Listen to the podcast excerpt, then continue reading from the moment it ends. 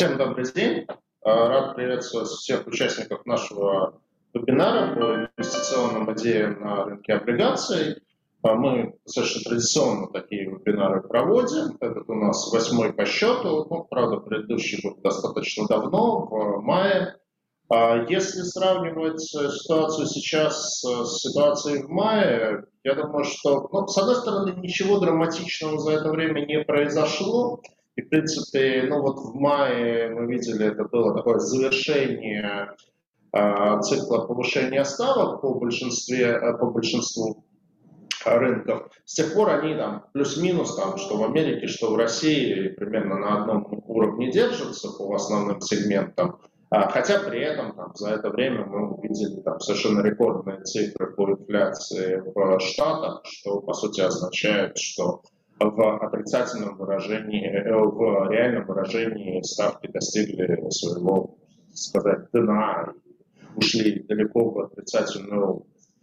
Что, в общем, наверное, в очередной раз как бы поднимает вопрос о эффективности облигаций как инструмента сбережений. Вот э, недавно, если не ошибаюсь, вчера на Форбсе читал статью некого автора Исаака Беккера о том, что не надо вкладывать деньги в облигации, что вы теряете деньги. Собственно, она, по-моему, так и называлась, да. А мы просто теряем деньги, почему не нужно покупать облигации.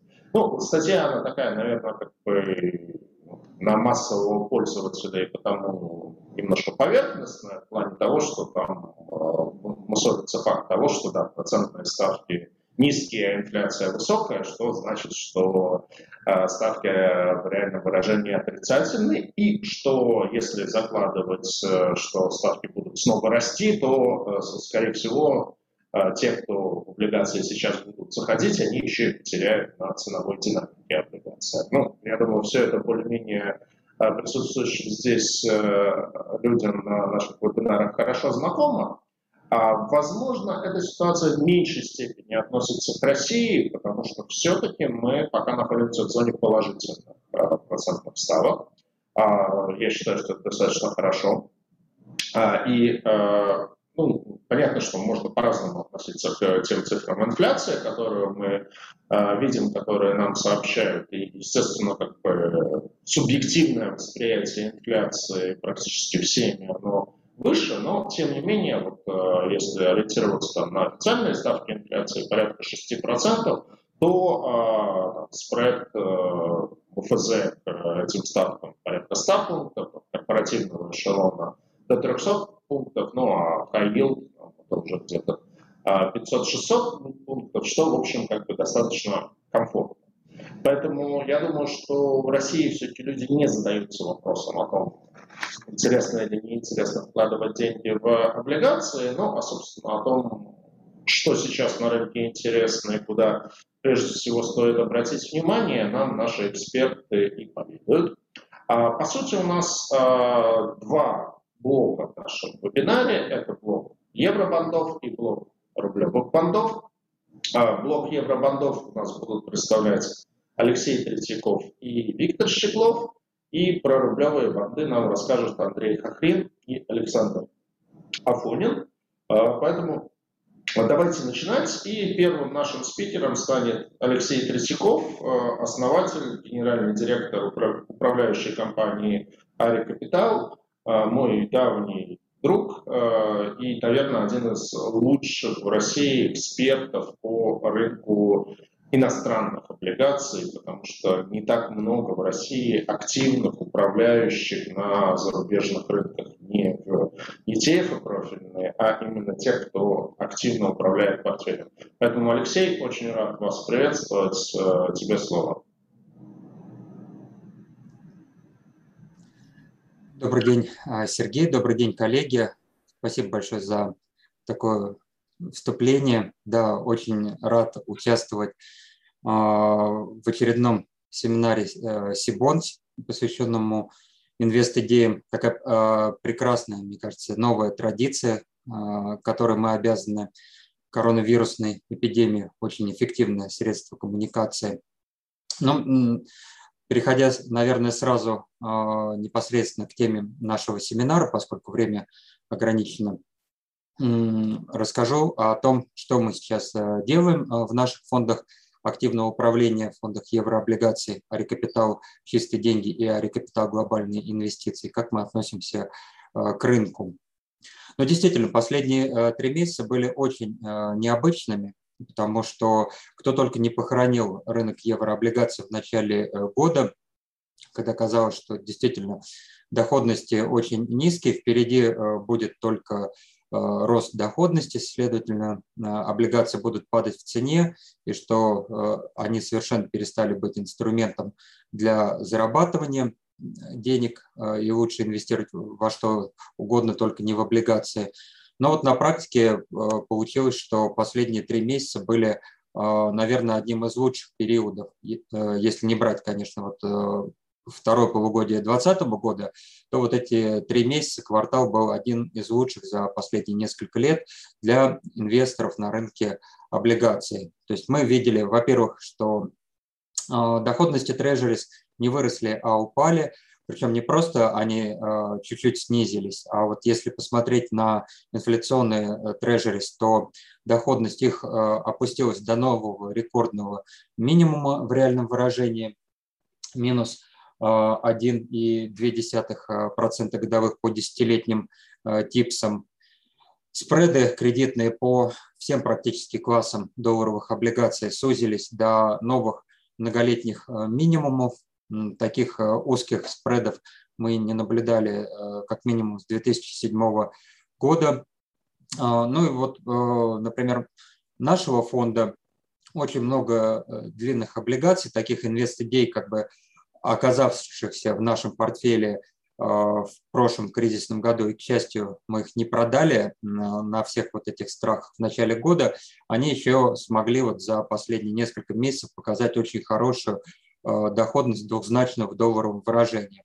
Например, у нас а, были в портфеле облигации крупных нефтяных компаний, таких как канадская нефтяная компания Санкор, китайская государственная нефтяная компания КНОК. А, очень хорошо себя а, вели облигации Nokia,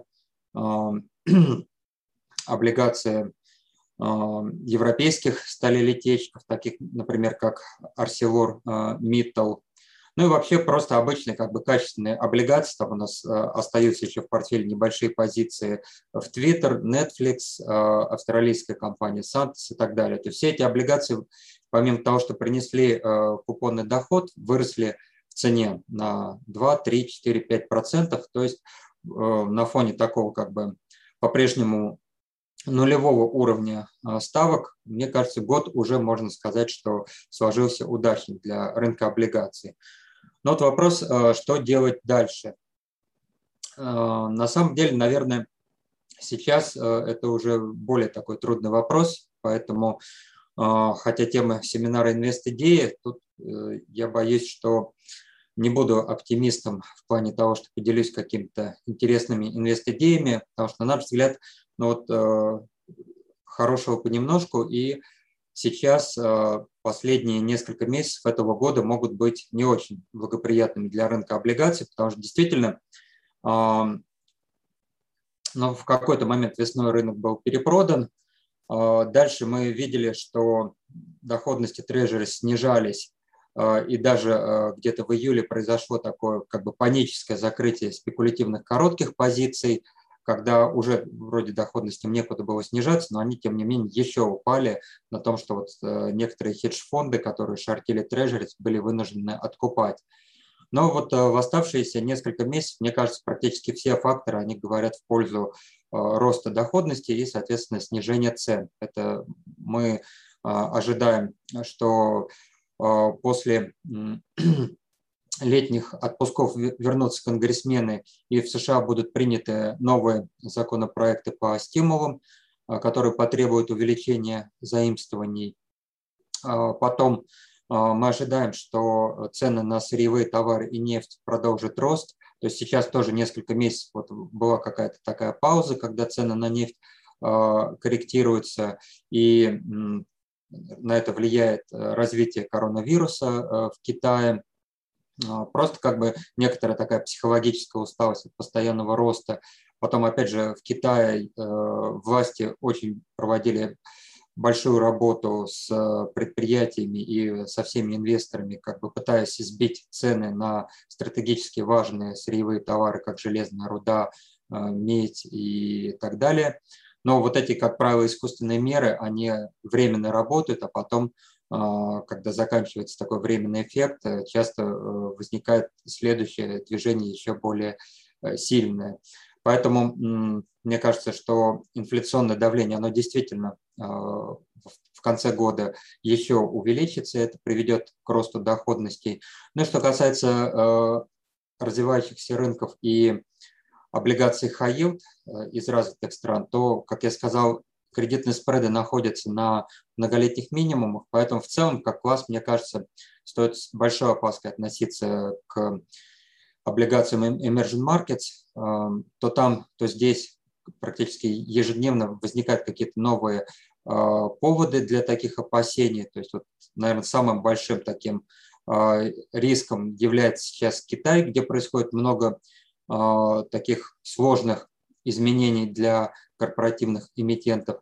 Вчера вот на фоне новостей по Афганистану была просадка облигаций Пакистана, потом много политических проблем в самых разных странах, а, начиная от э, Туниса, стран Ближнего Востока и до стран Латинской Америки, даже такие вот, казалось бы, надежные страны, как Перу, и Колумбия, там в последнее время вот видно по валютному рынку, что проявляется нервозность. Поэтому, на наш взгляд, сейчас как бы тем, кто э, все-таки был в облигациях, не поддался вот этим паническим настроениям в начале года, сейчас э, хорошее время зафиксировать прибыль и э, посидеть, подождать в короткой дюрации защитных активов, что будет э, дальше. Может быть, где-то там до октября-ноября посмотреть как пройдут вот эти вот все движения. Ну и в плане, может быть, чуть-чуть как бы конкретики по тому, все-таки во что мы вкладываемся, да, мы действительно не сидим там на 100% э, в денежных средствах. Мне кажется, что сейчас есть немало инвестиционных идей в сегменте конвертируемых облигаций, и вот на эту тему для нового выпуска журнала Сибонс я написал статью, поделился нашими идеями, когда, мне кажется, практически безрисковые корпоративные конвертируемые облигации европейских компаний можно купить, пускай с низкой, но с положительной доходностью.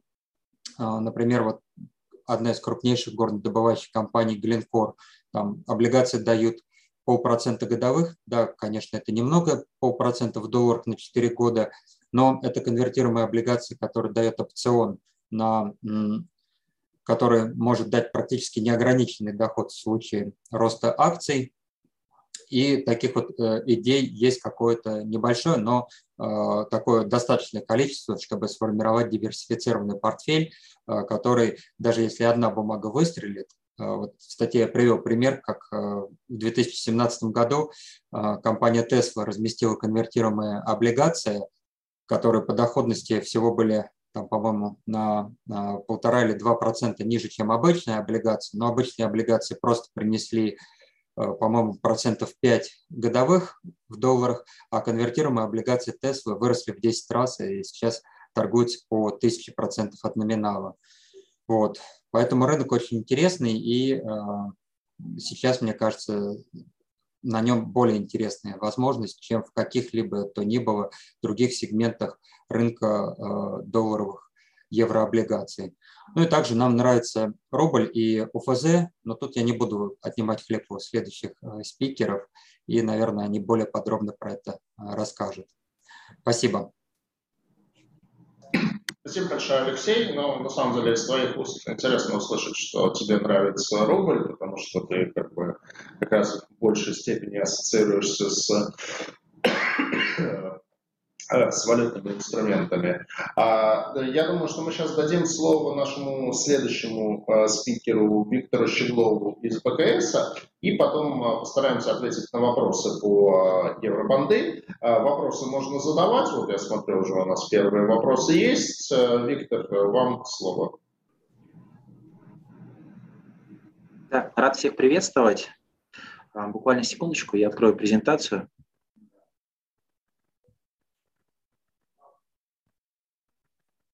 Так, надеюсь, презентацию видно. А, я точно так же выражу свое общее мнение по ситуации на рынке, хотя во многих вещах она очень схожа. А, и все-таки несколько инвестиционных идей, которые мы сейчас торгуем с клиентами, я озвучу. Начну я с того, что, пожалуй, самое главное и обсуждаемое события на американских рынках, а, кстати, касается и рынка акций, и рынка еврооблигаций, это инфляция, которая вышла по итогам июня, которая составила 0,9% месяц к месяцу, и которая вызвала, во-первых, рост стоимости трежерис, во-вторых, а, коррекцию на рынке акций, коррекцию развивающихся рынков. И нам с вами, как инвесторам, в том числе в рынке еврооблигаций, крайне важно понимать а, позицию регулятора на этот счет. А, после своего заседания регулятор, на мой взгляд, дал вполне ясно понять, что инфляция для него сейчас это вторичка, вторичная история, а, первично и самое важное для него сейчас рынок труда. Вот. Им важно довести рынок труда к до пандемийному уровню, который был тогда на уровне 3,5%. Сейчас, я напоминаю, уровень безработицы составляет примерно там, 5,5%. Вот. Поэтому, а, несмотря на а, высокую инфляцию, пока что факта там, ужесточения денежно-кредитной политики со стороны регулятора мы не увидим. Более того, сам регулятор несколько раз а, напоминал инвесторам о том, что во втором полугодии, в силу более низких, низких темпов восстановления экономики, а, он не ждет таких же а, высоких данных а, по инфляции. Вот. И, в принципе, когда были опубликованы данные уже по итогам июля месяца, вот, а, во всяком случае, потребительская инфляция оказалась чуть лучше ожиданий. Поэтому а, факт а, очень быстрого ужесточения денежно-кредитной политики, на наш взгляд, пока что маловероятен. Тем не менее, если мы говорим о доходности Treasuries, вот по нашей модели, по модели, которой мы пользуемся, где мы учитываем данные и ВВП, а, данные и по темпам роста инфляции, в том числе нормализированную прибыль компаний, которую мы анализируем. Вот, а, на наш взгляд, а, конечно, доходность Treasuries сейчас торгуется на минимальных уровнях, об этом уже спикерам было несколько раз сказано, и мы ждем возврат доходности Treasuries к цифрам 2,1%, 4,7%. То есть этот коридор справедливый, который мы сейчас видим, то есть несколько выше торгуется, чем текущий уровень. Связи с этим наши прогнозы на следующий год э, с точки зрения доходности, доходности трежерис, они сильно выше, чем текущие доходности, которые мы имеем. Поэтому тут, конечно, э, я э, во многом с предыдущим спикером соглашусь, то есть стоит чаще всего использовать еврооблигации, минимум с короткой дюрацией, в длинную дюрацию не лезть, а может быть, вообще посмотреть какие-то инфляционные линки. Проблема в том, что наши инвесторы, они не мыслят категориями только еврооблигаций. Для них крайне важно выбрать правильный класс активов в подходящий момент времени. Какой класс активов? Это акции, это денежные средства, прошу прощения, это денежные средства, либо это, возможно, рынок еврооблигаций. И вот если в начале года а, я всем своим клиентам говорил, что нам точно нужно идти в рынок еврооблигаций, ой, прошу прощения, в рынок акций, вот, а, потому что высокие темпы а, инфляции, а, действия регулятора делают свое дело, и происходит по факту переоценка стоимости осязаемых активов, таких как акции, недвижимость, сырьевые товары то сейчас я скажу, что рынок акций выглядит э, крайне дорого, особенно если мы говорим о рынке штаба. по нашей, опять же, бизнес-модели а, рынок акций торгуется на 30% дороже своих справедливых уровней. И вот теперь, когда инвестор приходит к нам, у него вопрос, куда разместить и направить денежные средства в рынок акций, либо в рынок еврооблигаций, несмотря на то, что а, мы не видим там большого потенциала на рынке еврооблигаций, теперь мы уже говорим, что а, небольшую часть денежных средств стоит направить в еврооблигации. Потому что все мы мечтаем, конечно, а, зайти в рынок по минимуму, а перед а, любыми ЧП-событиями на рынок выйти а, и оказаться в денежных средствах, но чаще всего это невозможно. Поэтому мы пытаемся свои модели строить на основании того, какую, какой класс активов в акции или облигации в определенный момент времени какому классу активов стоит уделить внимание. И сейчас, несмотря на то, что рынок облигаций в этом году уже существенно вырос, несмотря на то, что рынок облигаций, еврооблигаций дает уже не такие высокие доходности, его доля в портфелях а, моих клиентов, она стала выше. То есть а, доля рынка акций я а, с клиентами уменьшил. А, теперь конкретики. Теперь конкретики. Предложу не так много вариантов. Первый вариант – это еврооблигация «Капитроль». Это компания вертикально интегрированная, национальная нефтяная компания в Колумбии. Вот, занимает на 88% рынка. Порог безубыточности у нее находится на уровне 38 долларов за баррель. Сейчас она чувствует себя более чем комфортно. И, как сказал предыдущий спикер, мы точно так же на самом деле ожидаем нормализации рынка сырьевых активов, то есть мы ожидаем дальнейшего роста, Экопетроль выглядит в этом плане достаточно комфортно. Что произошло? А, у них в Колумбии сейчас, течение сейчас проходили мирные митинги. А, на этом фоне рейтинг страновой а, был понижен с инвестиционного уровня на спекулятивный уровень. Разумеется, Экопетроль, как компания, находящаяся на территории этой страны, плюс принадлежащая полностью государству, на этом фоне тоже получила понижающиеся рейтинги от двух рейтинговых агентств. А, как следствие, потеряла, получила большой отток капитала а, с ее инструментов. Я думаю, вам не нужно рассказывать, что сейчас огромную движущую, движущую силу рынков занимают ETF-фонды, которые а, по оценкам, по оценкам ETF-провайдеров э, ну, занимают уже больше там, 55% мирового капитала. И для них вот эта ступенька с инвестиционного рейтинга спекулятивного, для них это ну, небо и земля. То есть а, сразу большой отток капитала получает тот или иной бонд. То есть с точки зрения кредита в этом бонде ничего не поменялось. С точки зрения кредита Петроль остается точно таким же, надеж... точно таким же надежным бумагом. Там многие ее сравнивают с точки зрения кредитных качеств с акциями, с еврооблигациями «Газпрома». Конечно, понятно, стороны совершенно разные, и уровень долговой нагрузки в России и Колумбии сильно разный, но тем не менее, тем не менее. Вот. А если быть точным, то бумаги 45 года скорректировались в цене со 121% номинала до минимального значения 104% от номинала. Конечно, как уже обратил внимание предыдущий спикер, я бы ни в коем случае не залазил в длинные банды, во всяком случае, надолго. А вот а, короткие а, еврооблигации Капитрол посмотреть можно, причем они дают весьма приятную доходность. В качестве бонуса буквально недавно, 12 числа, произошло событие, Капитроль выкупил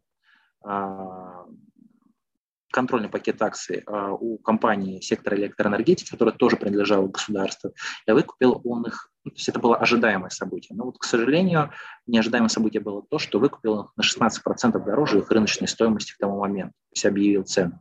И, разумеется, держателям, а, держателям бандов Экопетроль это не понравилось.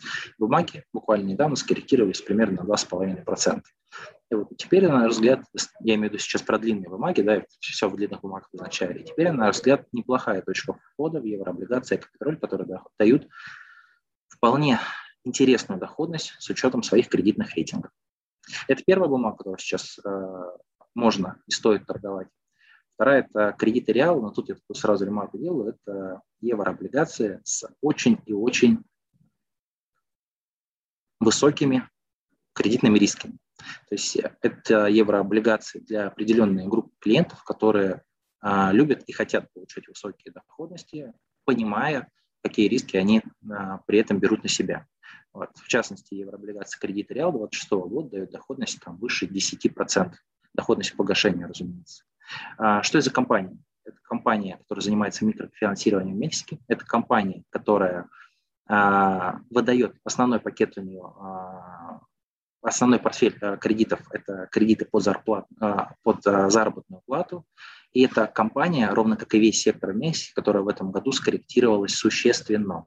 Почему она скорректировалась? Дело в том, что в рамках этого направление. Есть компания, которая называется Альфа Кредит, и которая в начале года сообщила о том, что а, в ее финансовой отчетности была допущена большая ошибка.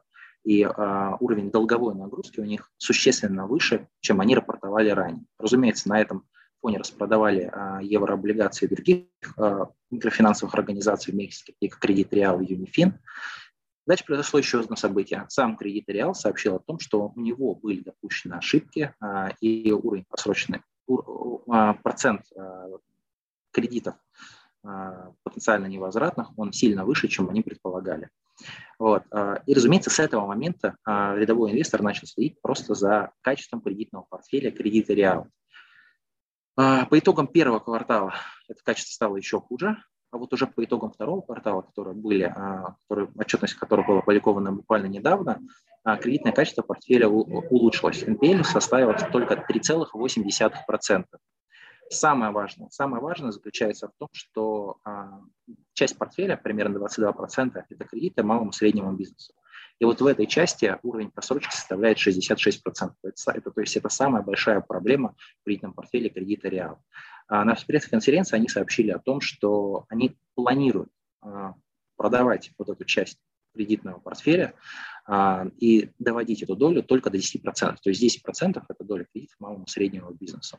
Полученные денежные средства они направят в отношении долговой нагрузки. Если это действительно произойдет, то это, во-первых, уменьшит долговую нагрузку компании, а во-вторых, увеличит качество кредитного портфеля.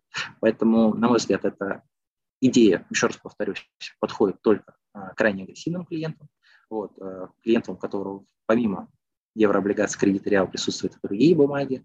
Но это идея с э, очень неплохой доходностью погашения, которая способна в ближайшее время вырасти. Вот, коллеги, у меня все. Я тогда передаю слово следующему спикеру. Попытаюсь сейчас презентацию выключить. Спасибо большое. Виктор, э, спасибо за использование в презентации данных с сайта Сибонс. Конечно, только так по всем э, евробандам и локальным бандам всего мира. Есть информация на сайте Сибонс, так что можете пользоваться. А давайте к вопросам и ответам. Несколько вопросов э, нам э, пришло. Первый вопрос спрашивают про облигации Rolls-Royce. Ну, я думаю, что интерес к ним в том числе вызван тем, что один из выпусков облигаций Rolls-Royce недавно был допущен к торгам на московской бирже. Можем на него посмотреть. Так. А, да, так, вот э, выпуск облигаций, вот, собственно, его идентификатор, э, его динамика, так, рейтинг у него BB-. А, а, хочу обратить внимание, что на московской бирже он торгуется по котировкам существенно, там, чуть ли не на фигуру, а то и полторы выше, чем он э, торгуется на остальных биржевых площадках, но это некая особенность, что, э, что на московской, что на Санкт-Петербургской бирже есть определенный арбитраж к э, глобальному рынку в плане того, что в России бумаги стоят дороже. Вот. Можно почитать аналитику по этой компании, когда их разместили, Альфа-банк по ним сделал свой инвестиционный обзор, он тоже на а Сибанте доступен, можно почитать, что по нему аналитики а, Альфа пишет. А, так, ну давайте вот, наверное, тогда Виктора и Алексея спросим про Rolls-Royce, что вы думаете. Ну, я имею в виду про Rolls-Royce не автомобиль, а облигация. Да. На Rolls-Royce мы смотрели в прошлом году, когда облигации действительно были очень привлекательны и давали доходность 5-6% э, в долларах. А, финансовое состояние Rolls-Royce, э, конечно, выглядит очень таким э, шатким, но вот в пользу его покупки говорил то, что это системно значимая а, компания для Великобритании, наверное, такая гордость британской а, промышленности. И в целом компания перспективная, то есть давно как бы она, а, наверное, у инвесторов ассоциируется не с автомобилями, а с авиационными двигателями.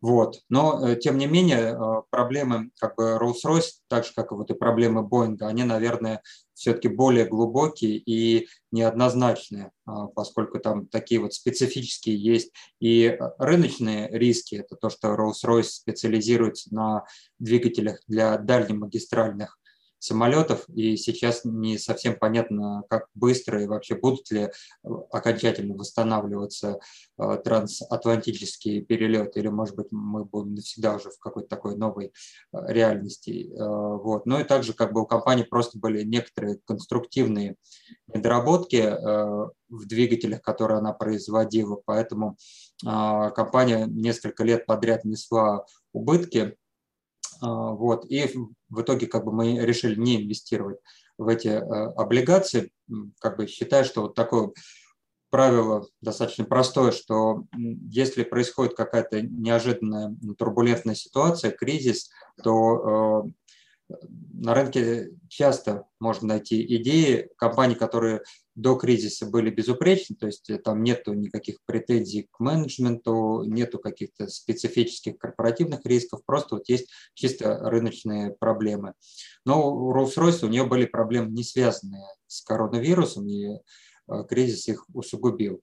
Поэтому я не рекомендую Rolls-Royce покупать, тем более сейчас, когда облигации уже тоже э, выросли очень сильно, спреды э, сузились, отыграли больше половины расширения прошлого года. Но то, что я говорю, как бы кредитные спреды сейчас на многолетних минимумах, поэтому вряд ли, э, если будет какое-то ухудшение, облигации Rolls-Royce избегут такой болезненной коррекции.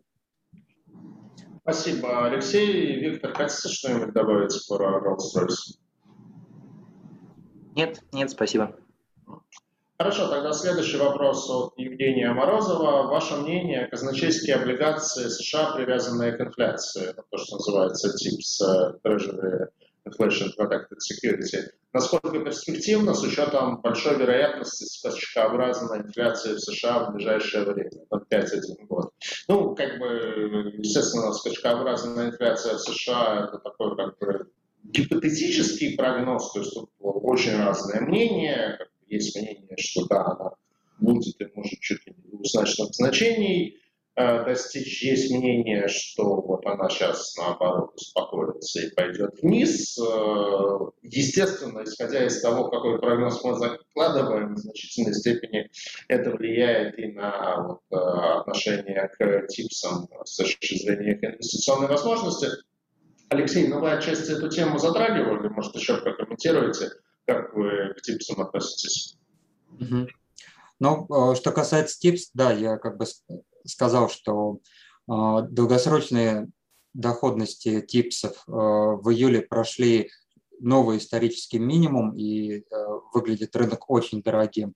А если говорить про вот возможный гипотетический скачок инфляции в ближайший год, ну, как бы от э, скачка э, в ближайший год, соответственно, застрахуют и короткие типсы, у которых погашение будет в ближайшие два года. Вот если посмотреть там на такой э, выпуск типсов э, с погашением через полтора года, то по нему отрицательная реальная доходность минус 2,4%. Ну вот отсюда вы понимаете, что чтобы заработать Э, хотя бы 2%, инфляция в США должна быть 4,5%. Вот, мне кажется, рынок очень эффективный. Если Э, кто-то верит э, в инфляцию 5, там 6%, если он окажется прав, то вы заработаете в таком выпуске больше, чем в обычных облигациях. Если инфляция, скажем, будет повышена, вот как мы ожидаем, что, скорее всего, она э, с текущего вот уровня 5%, это был действительно единомоментный скачок, дальше она будет постепенно снижаться в район